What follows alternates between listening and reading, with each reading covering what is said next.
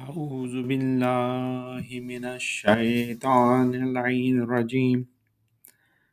بسم الله الرحمن الرحيم. رب اشرح لي صدري ويسر لي أمري واحلل عقدة من لساني يفقهوا قولي. بسم الله الرحمن الرحيم. الحمد لله الملك الحق المبين.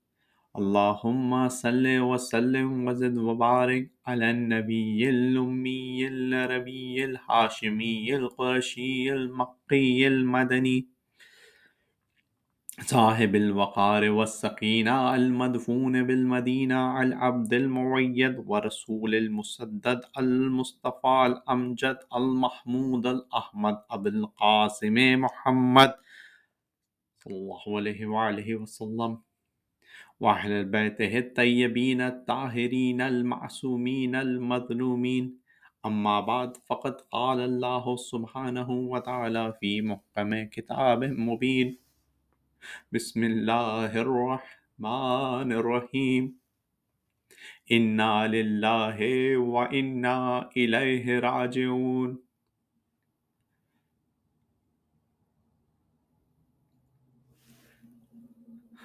جب امام حسین علیہ السلام آخری رخصت کے بعد فوجوں میں گھر گئے اور جنگ کرتے جاتے ہیں اور فوجوں کو پیچھے دھکیلتے جاتے ہیں، فوجوں نے ہر طرف سے حملہ کر دیا۔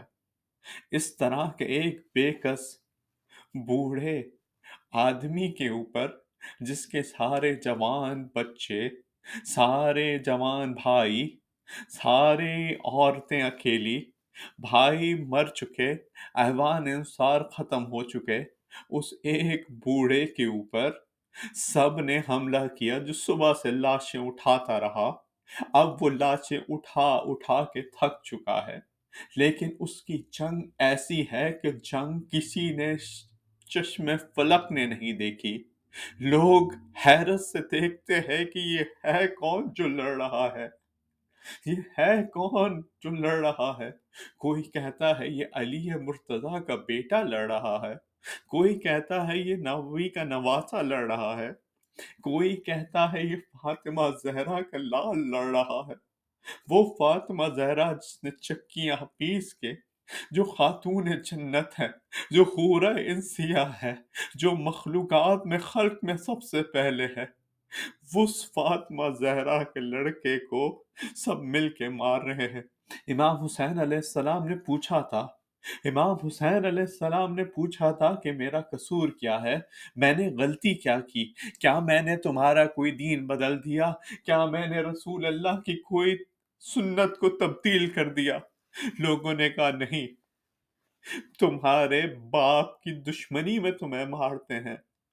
امام حسین علیہ السلام نے کہا، کیا تمہیں معلوم ہے کہ اس وقت دنیا میں کوئی کسی نبی کی اولاد موجود ہے؟ کوئی کسی نبی کا بیٹا موجود ہے میرے علاوہ، کیا تمہیں معلوم ہے کیا میں دو سونوں سے بنا ہوا چاندی نہیں؟ میرے باپ علی مرتضی ہے میری ماں فاطمہ زہرا ہے اور میں دو سونوں سے بنی ہوئی چاندی ہوں۔ کیا تمہیں معلوم نہیں کہ میں اس سورج کا بیٹا ہوں جو نبی صلی اللہ علیہ وآلہ وسلم ہے۔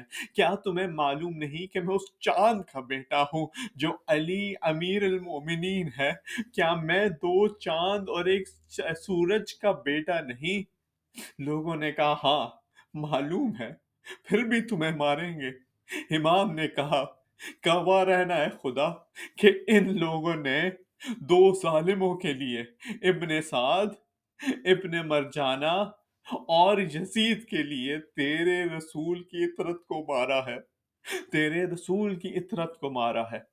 امام حسین علیہ السلام جب جنگ کر کر کے تھک گئے، لیکن مسلسل اپنی زبان موجز بیان سے بیان کرتے رہے، واز کرتے رہے۔ ایک بار واز کیا کہ اے لوگوں خاص طور پہ جب تھک چکے، جب سب مر چکے، پھر بھی واز کر رہے ہیں۔ اے لوگوں تقوی اختیار کرو۔ تقوی اختیار کرو کیونکہ یہ دنیا عارضی چیز ہے۔ اگر اس دنیا کو بقائے دوام ہوتی تو سب سے زیادہ مستحق وہ انبیاء علیہ السلام تھے جن کو اللہ نے مختص کیا تھا۔ لیکن یہ دنیا ایک امتحان گاہ ہے۔ اس دنیا میں حالات بدلتے رہتے ہیں۔ اس دنیا کو دوام نہیں، تقوی اختیار کرو۔ اللہ تعالیٰ کا تقوی اختیار کرو۔ اب جب امام حسین علیہ السلام کے اوپر تیر اس طرح لگ گئے، جس طرح جسم کے اوپر بال ہوتے ہیں، لمبے لمبے تیر وہ تیروں کو توڑ کے آگے بڑھتے رہتے تھے۔ خون جسم سے جاری تھا، لیکن استراحت کا یہ عالم تھا کہ آگے نہیں بڑھ پا رہے تھے۔ اب تھوڑی دیر استحارت، استراحت کی وجہ سے گھوڑے کے اوپر رکے۔ ابن سعد نے کہا، انتظار کیا کرتے ہو؟ حسین کے لیے موقع اچھا ہے یہی میں ان کو ختم کرو۔ اب ایک شخص نے آ کے سر پہ ایک ضرب لگائی۔ ضرب ایسی تھی کہ امام کی ٹوپی ٹوٹ گئی۔ امام کی ٹوپی ٹوٹ کے خون فوارے کی طرح نکلنے لگا۔ کسی شخص نے تیر سے شعبہ سینے پہ مارا، اتنا اندر پیوست ہو گیا کہ آگے سے نکلنا مشکل نہیں تھا۔ آگے سے تیر توڑتے ہیں، پیچھے سے کھینچ کے نکالتے ہیں۔ ایسا ہے، مقاتل میں لکھا ہے کہ خون پر نہلے کی طرح تیر سے پیچھے سے نکلنے لگا۔ اب کسی نے آ کے ایسا نیزا مارا، کمر کے نیچے، کسی نے تلوار ماری کہ امام حسین علیہ السلام اب زمین کے اوپر زین کے اوپر ٹھہر نہ سکے۔ زین سے زمین پہ آئے۔ محاتل میں لکھا ہے، پہلی بار جو زمین پہ آئے، وہ زمین پہ آئے منہ کے بل۔ منہ کے بل آنے کے بعد اب وہ بہت لاکر اور ناتوا ہو چکے ہیں۔ اٹھنا چاہتے ہیں، لیکن اتنی کمزوری ہو گئی کہ اٹھ نہیں پا رہے۔ میں آپ کو بتاتا ہوں، تین دن کی پیاس ہے، منہ میں کانٹے بھرے ہوئے ہیں۔ آپ کو پتا نہیں تین دن کی پیاس کیسی ہوتی ہے۔ پانی تو ہم یوں ضائع کرتے رہتے ہیں، لیکن میں نے یہ محسوس کیا میں نے یہ محسوس کیا کہ جب آدمی کو ایک دن کی پیاس ہوتی ہے، روزہ رکھتا ہے، جسم تھوڑا عادی ہوتا ہے، اگر محنت کرے تو آخری وقت میں کمزوری چھا جاتی ہے۔ دن کے آخر میں کمزوری چھا جاتی ہے۔ جیسے ہی آپ پانی پیئے آپ کے اندر پانی جا کے ایک انرجی آتی ہے۔ وہ اگر پیاس آپ کی بڑھ جائے، چوبیس گھنٹے ہو جائے۔ آپ کی زبان پھولنے لگتی ہے۔ زبان اتنی خشک ہو جاتی ہے کہ تلووں سے چپکنے لگتی ہے۔ طاقت ختم ہو جاتی ہے، بولنے کی سخت نہیں رہتی۔ صرف پیاس کے علاوہ کچھ سجھائی نہیں دیتا۔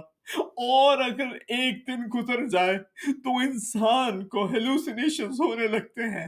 زبان میں کاٹے پڑنے لگتے ہیں۔ اور اتنا درد ہوتا ہے۔ کہ امام حسین علیہ السلام کہتے تھے میرے جگر میں کانٹے پڑے ہوئے ہیں۔ وہ پیاس کا مارا لاشیں اٹھانے کے بعد۔ اب جب اٹھنا چاہتا ہے تو اٹھ نہیں پاتا۔ اس وقت وہ جب گرے تو آسمان کی طرف منہ کیا اور آسمان کی طرف راز و نیاز کرنے لگے۔ روایتوں میں ملتا ہے، امام حسین علیہ السلام نے دعا کی اور دعا یہ تھی، اے اللہ، تو تب سے بزرگ ہے، تیری کبریائی سب سے اعلیٰ ہے، تو پریشانوں کو مدد کرنے والا ہے، تو دعا کرنے والوں کو دوست رکھنے والا ہے، تو وہ ہے کہ جس کی ہم لازوال ہے۔ میں وہ ہوں کہ جو فقیر ہوں۔ میں وہ ہوں جو تیرا محتاج ہوں۔ میں وہ ہوں کہ جو دشمنوں میں گر گیا ہوں۔ میں وہ ہوں کہ جن کو لوگوں نے بلا کے اس کے عہد کو توڑا۔ میں تیرے رسول کی اطرت ہوں۔ میں تیرے رسول کی اطرت ہوں جس کو تو نے اپنے وہی کے لیے منتخب کیا۔ میں اس کے گھر سے ہوں جس کے گھر فرشتوں کا آنا تھا۔ اے اللہ، تو ہمارے درمیان اور ان کے درمیان حکم بن جا۔ جب امام حسین علیہ السلام راز و نیاز کر رہے تھے، تو روایتوں میں لکھا ہے کہ لوگ آگے بڑھے۔ کسی نے کہا کہ ابن زیاد مبارک ہو، امام حسین کو مار دیا۔ ایک نے راوی کہتا ہے کہ میں امام حسین کے پاس گیا۔